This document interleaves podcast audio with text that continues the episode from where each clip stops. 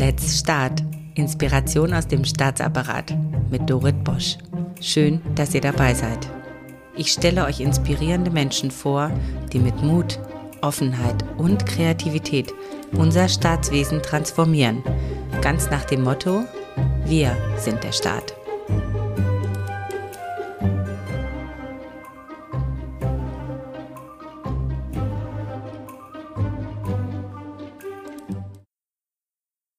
Andrea Meyer ist die Leiterin der Zentralabteilung des Bundesministeriums für Umwelt, Naturschutz, nukleare Sicherheit und Verbraucherschutz, kurz BMUV. Sie verantwortet das Personalwesen und den Haushalt des gesamten Ministeriums. Sie hat in zwei Jahren ihrer Amtszeit bereits zahlreiche innovative Programme und Methoden eingeführt, von denen sie uns heute erzählen wird. Und dazu gehört auch ein Shadowing-Programm und OKR. Die Ideen dazu hat sie aus ihrer Masterarbeit, die sie an der Hertie School geschrieben hat. Aber hört doch einfach selbst, was in einem Bundesministerium heute schon möglich ist, wenn eine Führungskraft wie Andrea Meyer für Innovation und neues Arbeiten einsteht. Liebe Frau Meyer, danke, dass Sie sich heute die Zeit nehmen für diesen Podcast und wir sind heute in Ihrem Dienstzimmer im BMUV. Hier war ich noch nie. Es ist wunderschön, also unbedingt mal herkommen. Wir haben uns auf LinkedIn kennengelernt, wo Sie auch Kommentare gepostet haben äh, zu Shadowing-Programmen, da habe ich natürlich sofort hingehört. Ja, ganz herzlichen Dank für die Einladung. Ähm, schön, dass wir uns äh, über LinkedIn kennengelernt haben und heute auch persönlich. Shadowing haben wir in der Tat eingeführt vor jetzt acht Monaten ungefähr. Ist eine Idee, die in der Tat aus dieser besagten Masterarbeit kommt. Es dient dazu, dass Frauen, die bereits in Führungspositionen sind, nämlich in der Regel in Referatsleitungen, schnuppern können bei höheren Führungskräften und konkreter bei höheren weiblichen Führungskräften. Warum machen wir das? Ich habe festgestellt, als ich hier angetreten bin und die Chance hatte, einige höhere Führungspositionen zu besetzen, dass wir äh, vergleichsweise wenig Frauen hatten, die sich dafür interessiert haben. Oder umgekehrt, alle, die mich darauf angesprochen haben, waren Männer.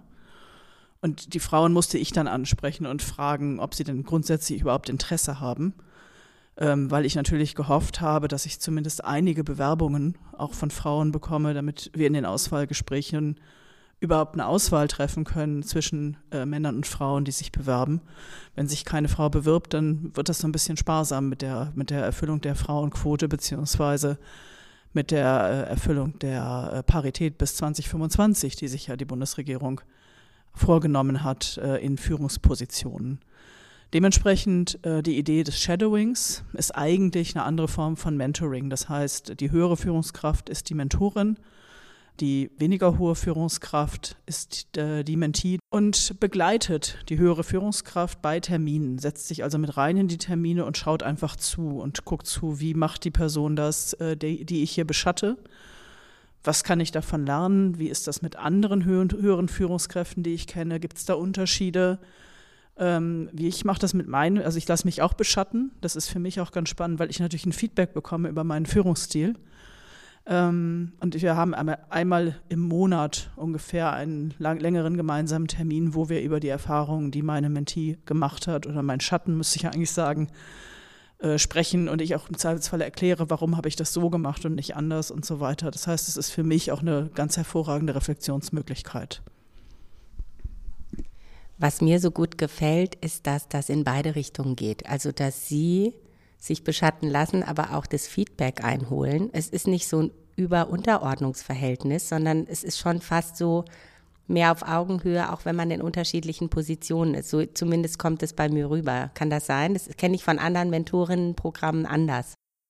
Ja, das ist auf jeden Fall so. Um die erste Frage zu beantworten, ähm, ich selber habe an einem Mentorinnenprogramm auch teilgenommen, auch als Mentee. Ich hab, war Mentee im ersten Mentoring-Programm in diesem Hause, was äh, anzeigt, dass ich schon ein bisschen länger hier bin. Ich hatte gerade 25-jähriges Dienstjubiläum in diesem Haus.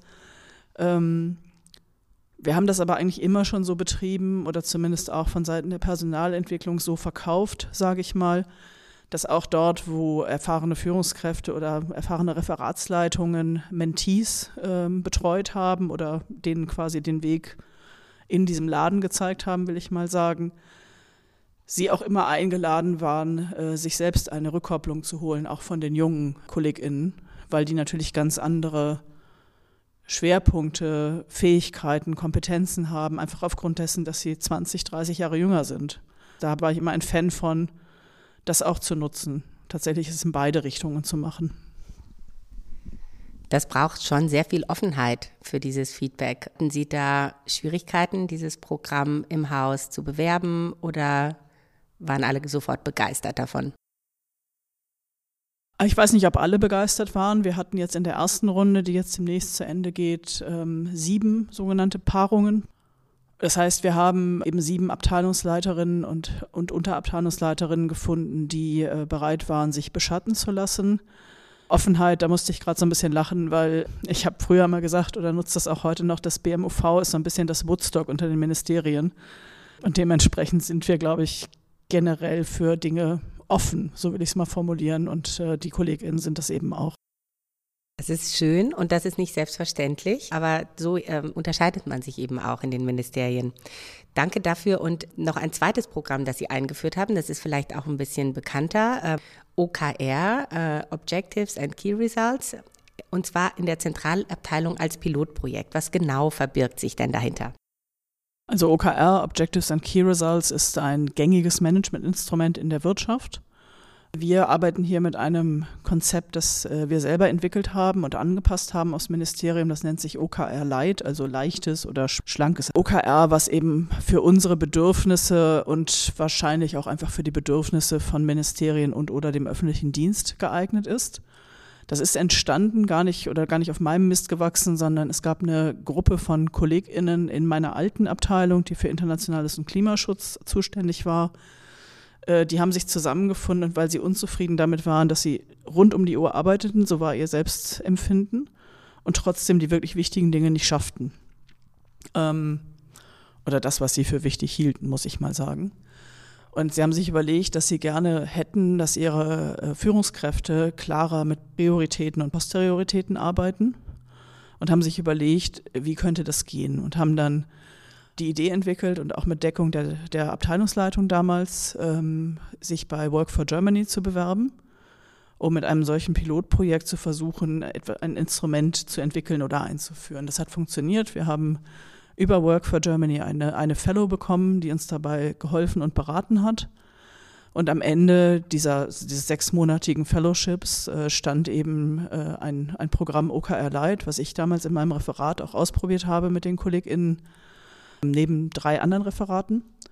Und es hat, nachdem ich erst skeptisch war, ich hatte so ein bisschen das klassische Führungskraftgefühl äh, von, läuft doch alles super, wozu brauche ich jetzt ein neues Instrument, sage ich mal. Und meine Leute sagten, nee, wir wollen das ausprobieren. Ich so, na gut, dann machen wir das halt. Ähm, und es hat eine Menge verändert tatsächlich im Referat, weil es für große Gleichberechtigung gesorgt hat, weil Informationsflüsse sich deutlich verbessert haben. Letztendlich, was OKR macht, ist, dass man äh, gemeinsam äh, Projekte oder Aufgaben definiert, ähm, die ja klassisch erstmal im Geschäftsverteilungsplan stehen, die priorisiert ähm, und dann einfach über eine wöch ein wöchentliches oder zweiwöchentliches Meeting mit Verantwortlichkeiten sehr viel schneller miteinander sich auf den Stand bringt, was steht denn gerade an und was ist wirklich wichtig im Vergleich zu den Referatsrunden, die wir, glaube ich, alle kennen, äh, die eher so eine Leistungsschau sind, was man alles geschafft hat und wie großartig jeder und jeder Einzelne ist, was ohne Frage auch wichtig ist und Wertschätzung braucht. Aber das Format scheint mir doch optimierbar. Ihr könnt es jetzt gar nicht sehen, aber ich hänge an den Lippen von Frau Meier. Bin total begeistert, restlos begeistert. Und wir sitzen hier unter einem Plakat von Ruth Bader Ginsburg. Fight for the things that you care about, but do it in a way that will lead others to join you. Ganz großartig. Also ich bin total geflasht, dass es sowas schon in meiner Firma, in, in der Bundesregierung schon gibt. Kann man das irgendwie auch woanders nutzbar machen? Erzählen Sie darüber oder teilen Sie Ihr Wissen? Ähm, ja, wir erzählen da sehr viel drüber. Ich erzähle darüber, aber meine Mitarbeitenden erzählen darüber auch. Und wir sind inzwischen ähm, mit verschiedenen Häusern äh, der Bundesregierung auch im Kontakt, die die Modelle äh, sich von uns erklären lassen, sich begleiten lassen, Tipps entgegennehmen und das selber äh, auch anwenden wollen. Das jüngste Beispiel ist jetzt das BMDV, das das in einer Unterabteilung versuchen will.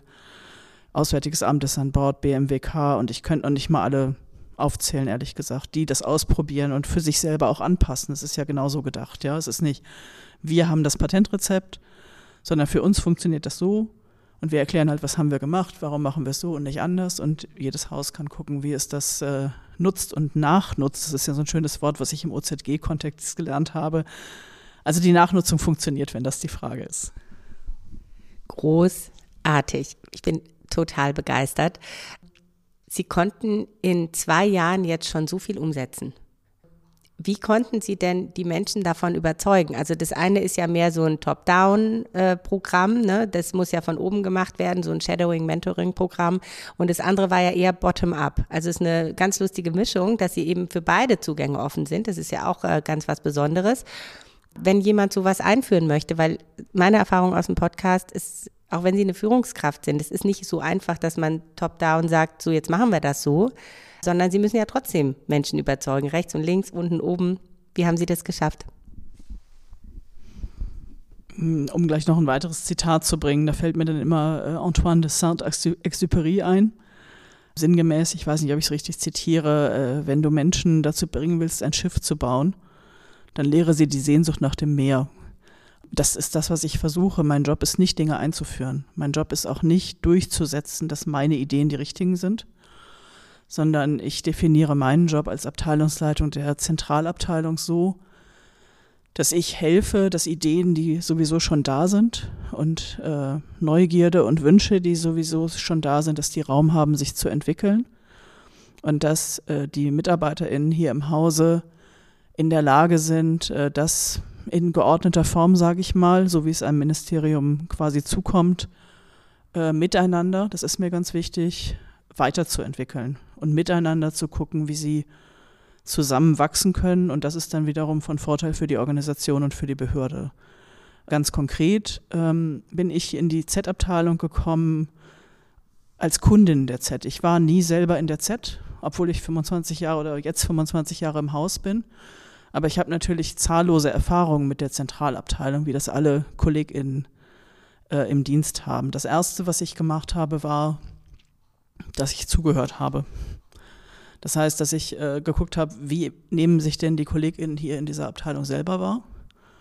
Und dann habe ich das Glück gehabt oder habe zum richtigen Zeitpunkt einen, meinen Arm ausgestreckt und einen Kollegen, der sonst äh, in eine andere Behörde gegangen wäre, im Zusammenhang mit der Umorganisation, den habe ich festgehalten, gesagt, du bleibst hier und du kommst in die Z. Das ist derjenige, der damals dieses Work for Germany äh, Projekt mit aufgesetzt hat. Und mit ihm und inzwischen weiteren Kollegen in unserem sogenannten Labor, moderne Verwaltung, entwickelt er solche Sachen mit den KollegInnen hier im Haus zusammen, indem auch er und auch dieses ganze Team zuhört und guckt, was braucht ihr eigentlich. Also das heißt, wir machen nicht das, was ich frecherweise Unternehmensberatung unterstelle, nämlich die nehmen ihren, ihren einzigen Ansatz, den sie haben und verkaufen ihn für alle und machen ihn eben nicht passgenau, sondern wir gucken umgekehrt, was brauchen wir denn? Damit wir gut arbeiten können. Und das ist das, was dieses Labor inzwischen macht.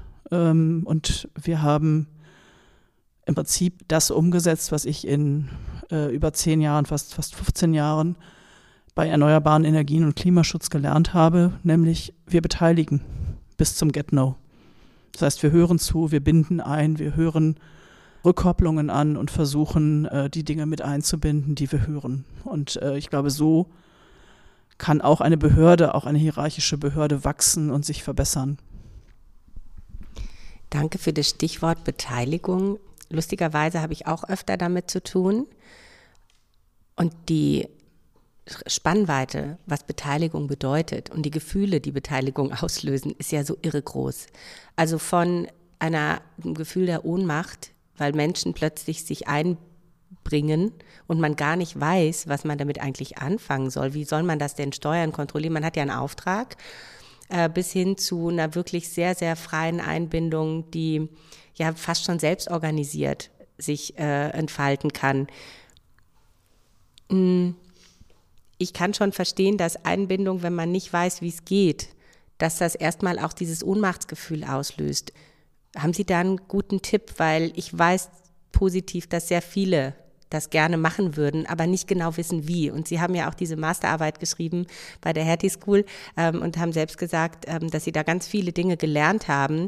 Können Sie uns da ein bisschen äh, Hintergründe geben, warum Sie da so offen sind dafür?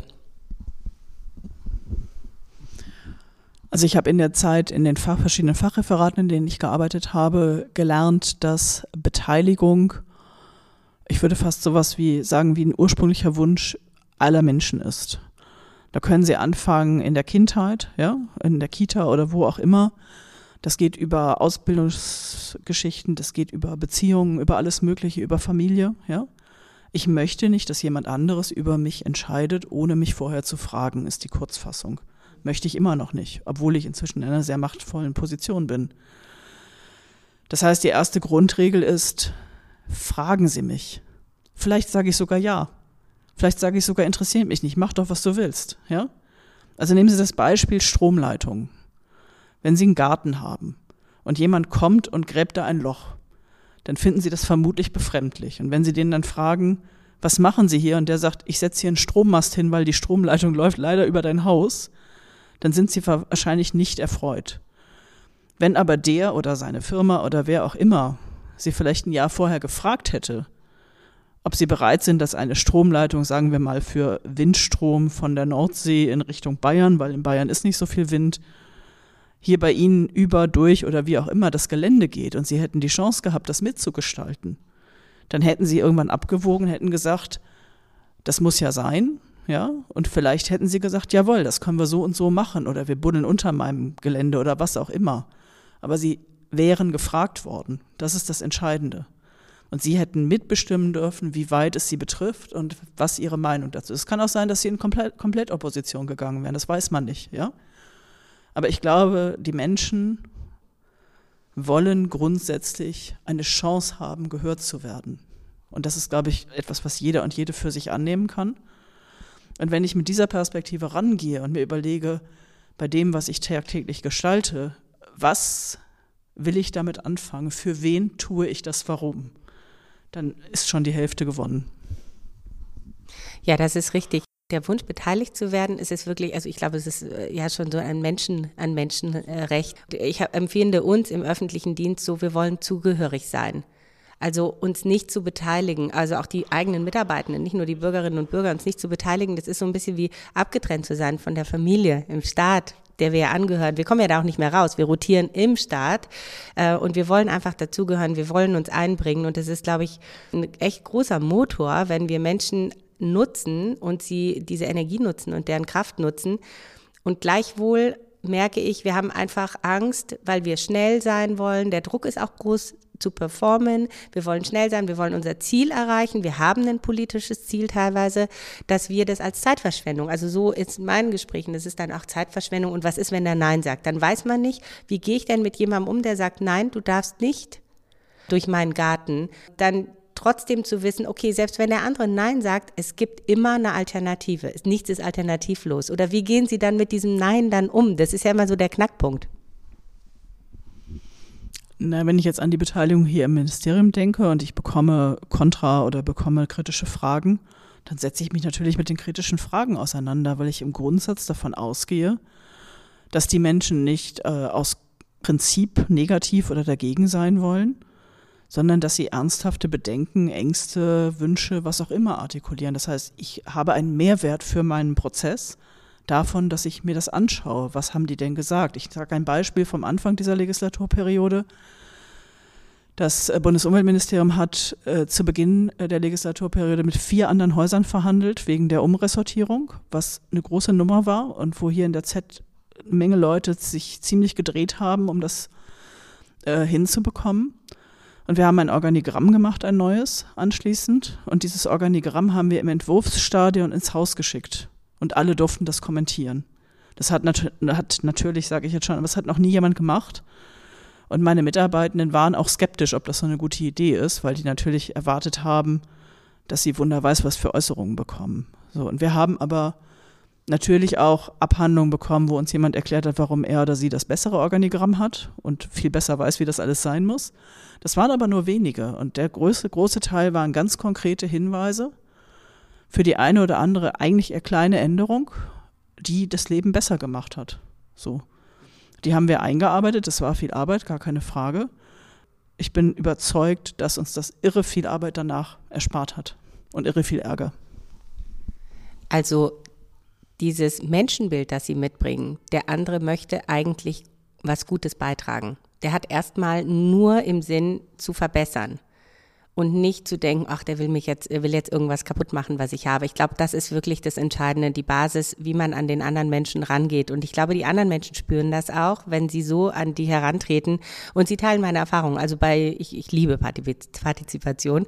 Beteiligung ist äh, total wichtig und hm, die Erfahrung mache ich auch und die Erfahrung machen auch alle. Deswegen ähm, habe ich jetzt auch ein bisschen länger auf diesem Punkt rumgeritten, weil es mir so wichtig ist.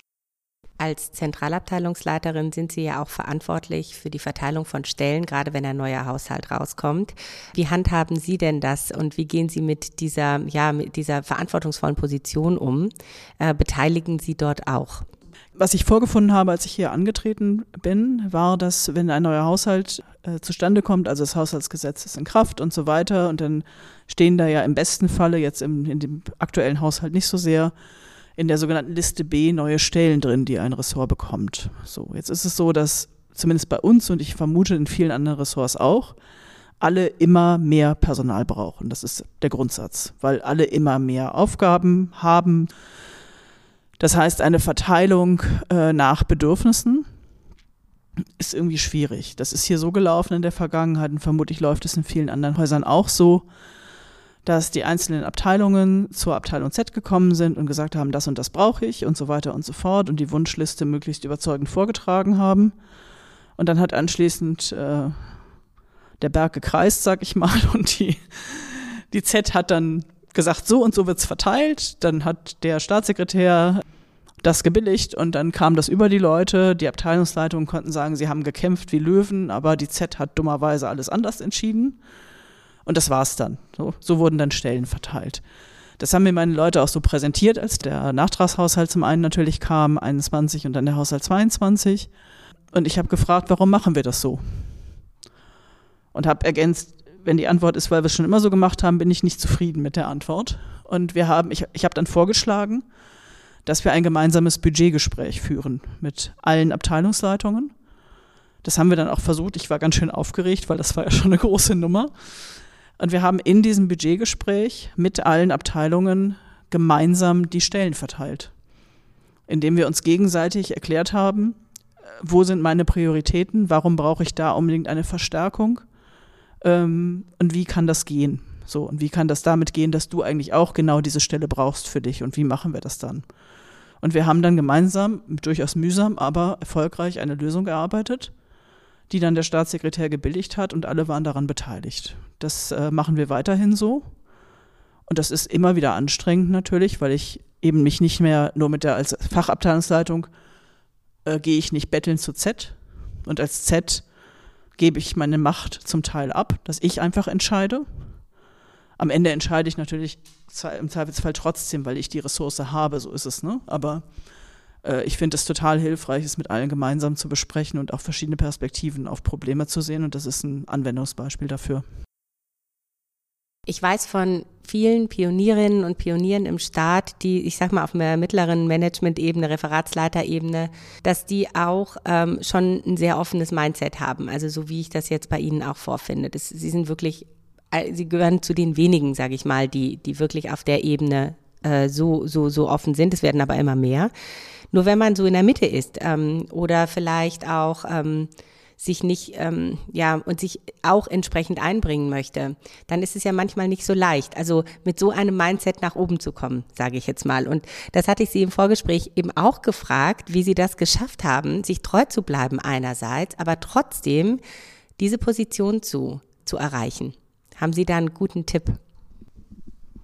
Also erstmal kein Patentrezept, ganz klar, sondern ähm, ich bin über die Zeit hier in dieser Behörde und parallel auch in meiner Entwicklung in meinem Privatleben äh, ohne Frage gewachsen, so will ich mal sagen. Ähm, und habe natürlich irre viel gelernt. Also es kann sich jeder und jede vorstellen, die allein nur zehn Jahre an einer Stelle sind. Man lernt ja den ganzen Laden von innen kennen. Man weiß, wie, wie, wie Sachen funktionieren, wie Sachen auch nicht funktionieren. Und ich hatte hier auch äh, relativ viele wechselnde Hausleitungen. Das heißt, ich habe verschiedenste Führungsstile kennengelernt, hatte auch verschiedene Vorgesetzte. Ausschließlich männlich, glaube ich, muss man eben drüber nachdenken. Nee, das stimmt nicht. Ich hatte immer mal eine Referatsleiterin und auch ganz zu Beginn eine Unterabteilungsleiterin. Aber viel männliche Führungskräfte ähm, und bin daran gewachsen und habe mich daran aber natürlich auch, es ist jetzt kein, nicht überraschend gerieben und habe auch mehr als einmal meine Meinung gesagt an Stellen, wo das nicht karriereförderlich war, sage ich mal. Ähm, so dass ich glaube, dass viele schon gesehen haben, okay, die denkt irgendwie anders, sage ich mal. Oder nee, nicht, nicht, sie denkt nicht anders, sondern ich bin den Leuten aufgefallen, aber eher, weil ich nicht in Muster passte. So, ich glaube, das war das Thema. Ähm, und das ist einerseits natürlich gut, weil auffallen ist immer gut in dieser Behörde oder in jeder Behörde. Und andererseits, das nicht in Muster passen kann, passen kann halt auch schmerzhaft sein. Also ich äh, erinnere mich auch gut an äh, Auswahlgespräche, wo ich das Feedback bekam, ich sei sehr gut gewesen, ähm, aber sinngemäß nicht so, wie man erwartet hatte, so will ich mal sagen. Teilweise auch durchaus mit diskriminierenden Rückmeldungen so, ja. Und da ist die Frage, wie gehen Sie damit um? Da können Sie die Sachen hinschmeißen. Und ich habe zwischenzeitlich, habe ich auch gedacht, wenn ihr nicht wollt, dass ich hier Führungskraft werde, dann lassen wir das einfach, dann mache ich halt was anderes, ja. Und habe äh, parallel unter anderem äh, eine äh, Familie gegründet mit meiner Frau. Das war auch durchaus voll, ein Vollzeitjob und äh, habe die beiden Kinder, die sie geboren hat, adoptiert. Das heißt, wir sind eine Regenbogenfamilie. Ich habe nebenbei einen Nebenjob gehabt ähm, oder eine Nebenbeschäftigung heißt das ja offiziell, weil ich äh, Brettspiele entwickelt habe. Da ging dann die Kreativität hin, die hier die Leute überfordert hat. Jetzt habe ich die Chance, dass ich das beides hier machen kann. Das ist auch sehr schön. Ähm, was habe ich für Tipps? Sich treu bleiben, glaube ich, ist der entscheidende Punkt. Also ich habe viele Tipps bekommen, äh, unter anderem hat mir mal jemand gesagt vor dem Auswahlgespräch zu einer Referatsleitung, ich sollte Kreide fressen, also mit anderen Worten, ich sollte nicht so frech sein. Ähm, ja, ich bin aber frech, also insofern. Oder das, was man dafür hält. Ich finde mich nicht frech, sondern kreativ und, und äh, innovativ und so weiter. Ja, sich treu bleiben, authentisch bleiben. Und äh, wenn es so sein soll, dann kommt die Chance, glaube ich. Ja, das äh, sich treu bleiben und was ich bei Ihnen so stark spüre, ist diese Intention wirklich beizutragen. Sie meinen es einfach gut. Und es gibt einfach ähm, manchmal überreizt man, weil man permanent kritisiert und man merkt dann selber, man kritisiert sich so ins Aus. Also ich war darin absolute Meisterin, ja. Deswegen ich weiß, wie das ist. Ich bin auch vom Saulus, also nicht auch, aber ich bin vom Saulus zum Paulus mutiert, weil ich das auch lernen musste. Also lernen, wie trage ich eigentlich so bei, dass die anderen Personen, die anders denken, Mehrwert darin sehen, dass ich ihre Perspektive ergänze oder verbessere. Das ist eine Kunst für sich tatsächlich. Das kann übers Alter kommen, aber das kann man vielleicht auch ein bisschen äh, kürzer lernen. Es gibt inzwischen viele Menschen und dieser Podcast sollte auch dazu beitragen, dass ihr lernt ähm, äh, oder überhaupt wisst, dass, dass jeder das dazu in der Lage ist, das zu tun, zu lernen, beizutragen. Und ähm, ja, Andrea Meyer ist für mich äh, da ein absolutes Role Model. Ich bin so erfüllt von diesem Gespräch. Ja, vielen Dank auch für diesen privaten privaten Zusatz. Möchten Sie denn unseren Zuhörenden noch etwas sagen? Wir sind schon fast am Ende unseres Interviews. Das ist jetzt die Stelle, wo man die Großmutter grüßt, oder?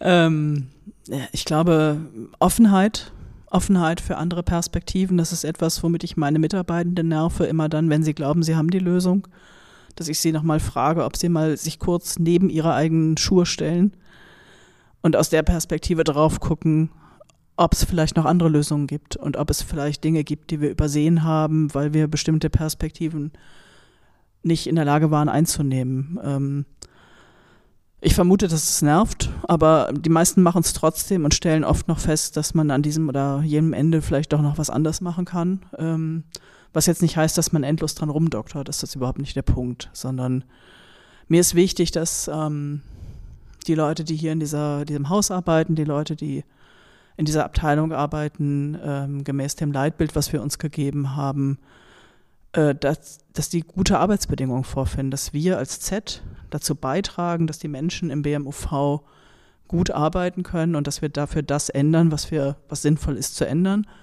und das beibehalten, was schon gut ist. Oh Gott, ich glaube, Sie werden jetzt geflutet von Bewerbungsschreiben. Dafür war es gedacht. Okay, Werbung, Werbung, Werbung äh, fürs BMUV. Also ich kann nur sagen, es sieht auch von innen sehr, sehr schön aus und vielen Dank für diesen wunderbaren Podcast.